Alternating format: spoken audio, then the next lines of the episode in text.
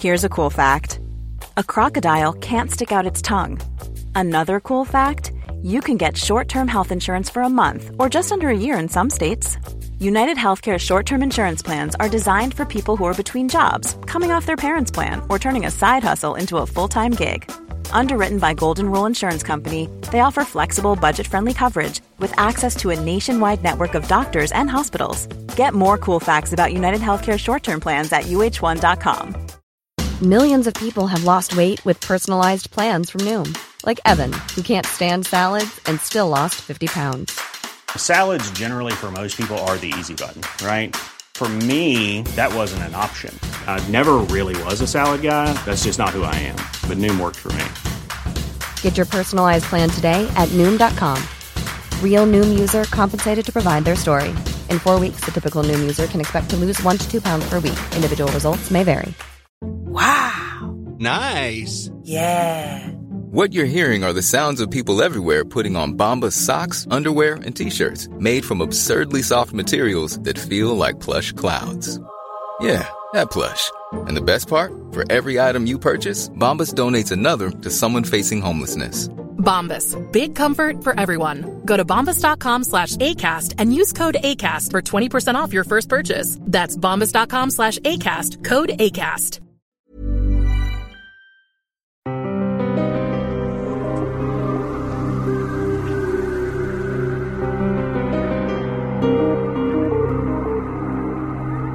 Adam Slade was a man who had nothing to lose by making a break for it.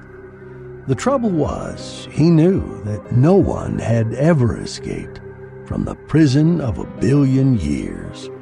Written by C.H. Thames. That's next on the Lost Sci Fi Podcast, with at least one lost vintage sci fi short story in every episode. Author C.H. Thames is back on the podcast for the second time in less than a month. Today's story can be found on page 104 in Imagination Stories of Science and Fantasy, April 1956. Slade knew they needed no walls to hold him. Outside lay nothing but eternity. Prison of a Billion Years by C.H. Thames. Adam Slade crushed the guard's skull with a two foot length of iron pipe. No one ever knew where Slade got the iron pipe, but it did not seem so important. The guard was dead. That was important. And Slade was on the loose, with a hostage. That was even more important. The hostage's name was Marcia Lawrence. She was 22 years old and pretty and scared half out of her wits. She was, before she became a hostage, a reporter for Interplanetary Video. She had been granted the final pre execution interview with Adam Slade, and she had looked forward to it a long time, but it had not worked out as planned. It had not worked out as planned because Slade, only hours from the execution chamber, with absolutely nothing to lose, had splattered the guard's brains around the inside of his cell and marched outside with a frightened Marcia Lawrence. Outside, outside the cell block, while other condemned prisoners roared and shouted and banged tin cups on bars and metal walls and Judas hole grills. Outside the prison compound and across the dome enclosed city which served the prison. Then, outside the dome. Outside the dome there was rock, rock only, twisted and convoluted and thrusting and gigantic, like monoliths of a race of giants. Rock alone under the awesome gray sky. Steaming rock, for some of the terrestrial waters were still trapped at great depths, and the sea far off, booming against rocky headlands hissing tidally and slowly in an age long process, pulverizing the rock. The sea far off, a clean sea, not sea smelling sea, a sea whose waters must evaporate countless times and be borne up over the naked rocks in vapor and clouds, and come down in pelting endless rain and rush across the rock, frothing and steaming, a sea which must do this countless times in the eons to come, and would do it to bring salinity to its own waters. It kind of scares the hell out of you, doesn't it? Adam Slade said. He was a big man with a thick neck and heavy, sleepy looking eyes, and a blue beard shadow on his stubborn jaw. He said those words as he climbed out of the prison tank with Marcia Lawrence. The tank's metal was still warm from overheated travel. I didn't think anything would scare you, Marcia Lawrence said. She had conquered her initial terror in the five hours of clanking tank flight from the prison. They had come a great many miles from the prison dome, paralleling the edge of the saltless sea, and then finally, when their fuel was almost gone, clanking and rattling down toward the sea. She was a newspaper woman, that above all now. She must not be afraid. She had a story here. A story. Get moving, Adam Slade said. I got nothing against you, lady, he told her for the tenth time. But you try anything, you're dead. You get that? I got nothing to lose. One time is all they can kill me. But first, they got to find me. But they won't be able to take me as long as you're here. Just stay meek and you'll stay alive. How long do you think you can hold out? Marcia Lawrence asked practically. They had begun to walk away from the now useless tank. Adam Slade was carrying the dead guard's M gun in the crook of his bent left arm and walking with long, easy, ground consuming strides. Marcia almost had to run to keep up with him as they went down a stretch of slightly sloping black rock toward the steaming, hissing, pounding, roaring, exploding surf. Slade smiled. Plenty of water, he said. But no food, Mr. Slade. There is absolutely no food on Earth now, and no possible way of getting food, unless you want to stick around for a few million years. You think I came out here without a plan? Slade asked, with some hostility. I don't know. You were desperate. As long as you're with me, I figure they might follow, but they won't rush me.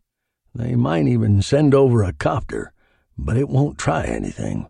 Not with you here. Desperate? I'm not desperate. And don't you forget it. Desperate, you don't think straight. Once is all they can execute me.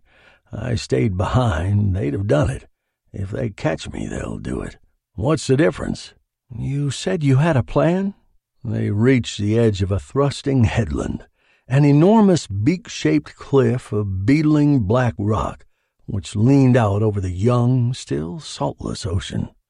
Slade paced back and forth quickly, with a powerful leonine grace, until he found a fault in the rock. The fault tumbled jaggedly, steeply, down almost to the edge of the sea. Down there, Slade said. We'll follow the seacoast back to the prison. Back? Marcia said in disbelief. Hell yes, back. You said it yourself. There's no food out here. Since there ain't no life, of course there's no food. Oh, it's a great place for a prison, all right. Whoever thought of it ought to win a prize. A prison. A billion years in the past. What's the word? Archaeozoic, she supplied. Yeah, Archaeozoic. An Archaeozoic prison. You can escape to your heart's content. But what the hell's the difference? There's no life back here. Not yet. The Earth's just a baby. So you escape, and you starve to death. It makes every maximum security jail before this one look like a kid's piggy bank. There hasn't ever been an escape, Marcia said hopefully as they made their way down to the sea she in front, and Slade behind her with the M gun. There ain't never been a hostage before. No, there's a hostage now. Marcia Lawrence took a deep breath and asked suddenly, Are you going to kill me? Hell, I don't know. I got no reason to, unless you make me. We're going back there. We're double tracking along the beach, get me? Back to the prison dome. But Adam Slade won't starve to death out here. We'll double back to the dome and the time machine. Oh, she said. They began to walk along the edge of the sea, its water sullen gray, mirroring the sky. Here on this dawn earth, the sky has as yet never been blue, for the primordial waters were still falling, falling. It rained almost all the time, and the air was thick with moisture, and every night when the sun, as yet unseen by the dawn earth, except as an invisible source of light, went down and darkness came, the mist rolled in from the sea.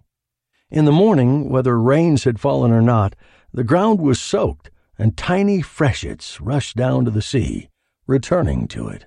Look out! he cried suddenly, and shoved her against the base of the cliff which overlooked the water. The cliff top thrust out over them, umbrella wise. The base of the cliff was thus a concavity, and they pressed themselves against it now, in shadow. The waters of the infant sea were a hundred yards away, surging and booming against the rock. She heard it soon after he did a helicopter. She wanted to scream. She wondered if they would hear her scream. But she looked at Adam Slade's face and did nothing. Soon the helicopter came, buzzing low over them, searching. It circled a great many times because the abandoned tank was there. It circled and came down on the beach, and two uniformed figures got out. Now she really wanted to scream. One sound, one sound, and they would hear her. One quick filling of the lungs, and Adam Slade hit her suddenly and savagely, and the black loomed up at her, but she did not remember striking it. When she awoke, the helicopter was gone. Sorry I had to poke you one, Slade said. He did not seem sorry at all. He said it automatically, and then added, You ready to walk? She nodded. She got up and staggered a few steps before her legs steadied under her. Then, with Slade, she walked down along the rocky beach. This, she thought, was a story. It was the only big story she had ever had, and probably she would not live to write it. As a woman, she was almost hysterical with fear, but as a videocaster, she was angry. The story was hers, if she lived to tell it. Then she had to live. Time prison. Sure, she thought. Utterly escape proof, unless someone like Slade could take a hostage, double back to the prison dome, the hermetically sealed dome, and somehow trick or overpower the guards who watch the time traveling machine outside the prison dome. Outside. Naturally, it would be outside. That way, the prisoners couldn't get at it. Unless, like Slade, they too were outside. Outside, where life had not yet been born. Outside the infant earth. Let a man escape. What did his escape matter? He would live exactly as long as it took a man, reasonably healthy, to starve to death. Unless he had a hostage and a plan. Planning for your next trip? Elevate your travel style with Quince. Quince has all the jet setting essentials you'll want for your next getaway, like European linen, premium luggage options, buttery soft Italian leather bags, and so much more. And it's all priced at 50 to 80% less than similar brands. Plus, Quince only works with factories that use safe and ethical manufacturing practices. Pack your bags with high-quality essentials you'll be wearing for vacations to come with Quince. Go to quince.com slash trip for free shipping and 365-day returns. I'm Sandra, and I'm just the professional your small business was looking for. But you didn't hire me because you didn't use LinkedIn Jobs. LinkedIn has professionals you can't find anywhere else, including those who aren't actively looking for a new job, but might be open to the perfect role, like me. In a given month, over 70% of LinkedIn users don't visit other leading job sites. So if you're not looking on LinkedIn, you'll miss out on great candidates like Sandra. Start hiring professionals like a professional. Post your free job on linkedin.com slash achieve today. She became aware of rain when they left the cliff overhang. There was almost no wind, and the rain came down slowly at first, huge, slow drops which splattered on the black rock. If it gets any harder, Slade said, we'll have to duck under the cliff for protection. You don't know what a rain can be like back here. I seen them through the dome, but they couldn't go under the cliff for protection, not if they wanted to keep going. For the cliff dropped suddenly in a wild jumble of rocks, and then there was nothing but the sloping black beach, sloping down to the sea. Then, all at once, someone opened the sluice gates and the rain bombarded them. It slapped and bounced off the rock like pistol shots. It struck them like hammers. They staggered under its weight. We'll have to go back to the cliffs, Marcia cried. She yelled it again at the top of her voice because she realized Slade would not hear her otherwise as the rain cracked and exploded and splattered and crashed. There were no droplets of water, for each one had size and shape and weight swift falling, hammering weight as it came down. Each one, Marcia thought wildly, struggling to keep her feet, was the size of your clenched fist there in the gray dawn of earth. The cliffs! she cried again. But Adam Slade shook his head, grabbed her arm above the wrist, and pulled her after him. He pointed ahead in the direction they had been going. He said nothing. There was no need to talk. They were going forward, and if it killed them, probably Adam Slade did not care much. He wanted that prison time machine for his escape, and he was either going to get it or die in the attempt. They went on slowly. First one would fall, and then the other, and when it was Slade who had fallen, she would wait patiently, hopefully, if he ever released his hold on the M gun. But if it were Marcia who fell, Slade would yank her to her feet savagely, yelling words which she had heard at first, but which, after a while, after an eternity of the storm, seemed to merge with the sound of the rain and the far booming of thunder out over the water, and then, as if by magic, she was walking again and stumbling along with Slade, drenched and beaten and half drowned. She hardly remembered when night came but presently she was aware of the darkness and the mist over the sea and over the rock, and now engulfing them with its white ectoplasmic tendrils. In the mist, she knew she could escape Slade, and yet she did not. Without Slade now, now in the middle of nowhere, there by the sea, on the shores of the young earth, she would die in the storm. With at least for now, was life and she went on. The thunder followed them and came closer. By the middle of the night, it sounded like artillery at a distance of half a mile, like a barrage of big atomic shells just out of sight behind a black ridge line which wasn't there. And through the deeper rain wet darkness of early morning, through the mist, tearing the mist to tatters, shredding it, came the spears and forks and lances of lightning. It was, Marcia thought, a nightmare of a storm, and she must remember it, for it would make a story, a real story, if ever she lived to tell it. By morning, the air smelled of ozone. It reeked of ozone, and around them, as the gray light seeped out of the wet sky and the rain suddenly slackened, as if the weak daylight dispelled it, the black rocks were blasted and broken where lightning had struck. In the dawn's first light, another helicopter came. Get down, Slade shouted, and they dropped among the blasted black rocks, hiding there, not moving. The helicopter came on through the slackening rain, buzzing a few hundred feet over them, but not circling. It was heading for the abandoned tank, Marcia thought. It wasn't looking for them here. But suddenly the rain came down in all its savage force again, blinding, bounding off the rocks, pounding relentlessly. Overhead, the helicopter seemed to pause like a bird stricken in flight. The rotors whirled a silver shield against the rain, the great drops splattering off the shield and the helicopter came down under the weight of the rain. It landed a hundred and fifty yards from them down the beach, and Marcia watched breathlessly while three men got out and looked at each other and at the rain.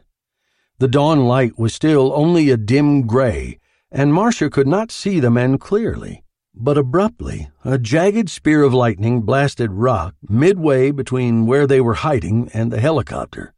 And in the afterglare, through the wet and almost crackling air, the men were very clear.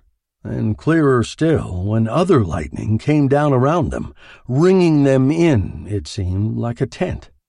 There was now so much lightning, it looked more like an aurora than an electric storm. The dawn earth before life spending itself in fury. All at once, Marcia was running down toward the edge of the water, where the helicopter was. She ran screaming and shouting, but the thunder swallowed her puny voice. At every moment, she expected Adam Slade to kill her, to merely stand up with the M gun and shoot her. But he did not, and perhaps her unconscious mind, in the instant she had fled, had instinctively known he would not. For if Adam Slade killed her, he had no hostage. If he killed her and they found him, he would have absolutely no chance. She turned and looked behind her. There was Slade, silhouetted against the lightning, running, covering the ground in huge strides, gaining on her. She did not look back again.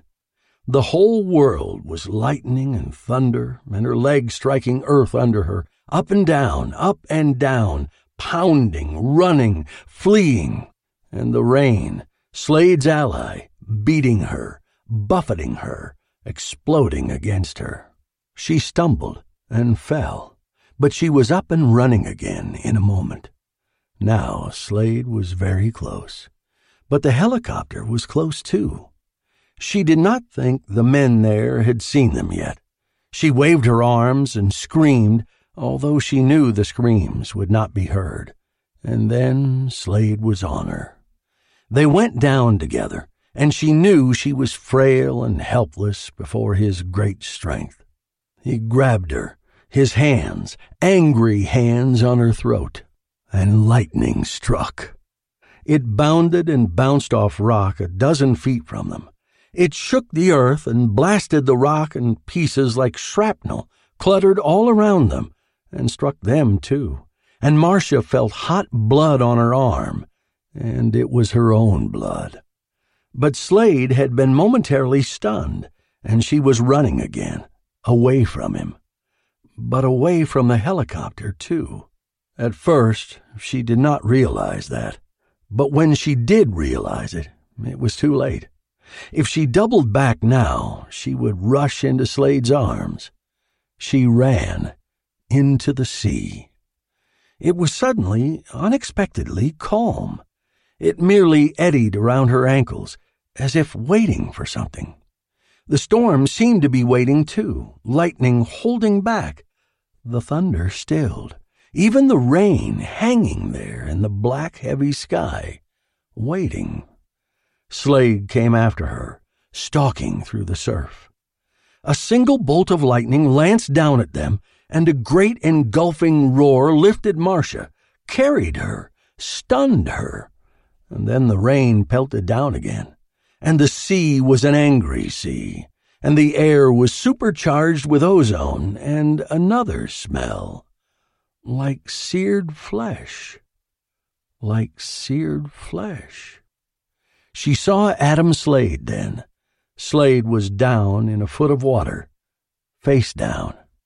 He was not moving, and the water lapped around him, over him. She went to him, walking slowly. The men from the helicopter were there too. They had seen in that final flash of lightning. Are you all right, miss? One of them shouted. Yes. Slade? They turned him over. They looked at him. Dead, one of them said. Dead, she echoed. She would have collapsed, but they caught her. Then the rain really came down, not as it had come before, which was hard enough.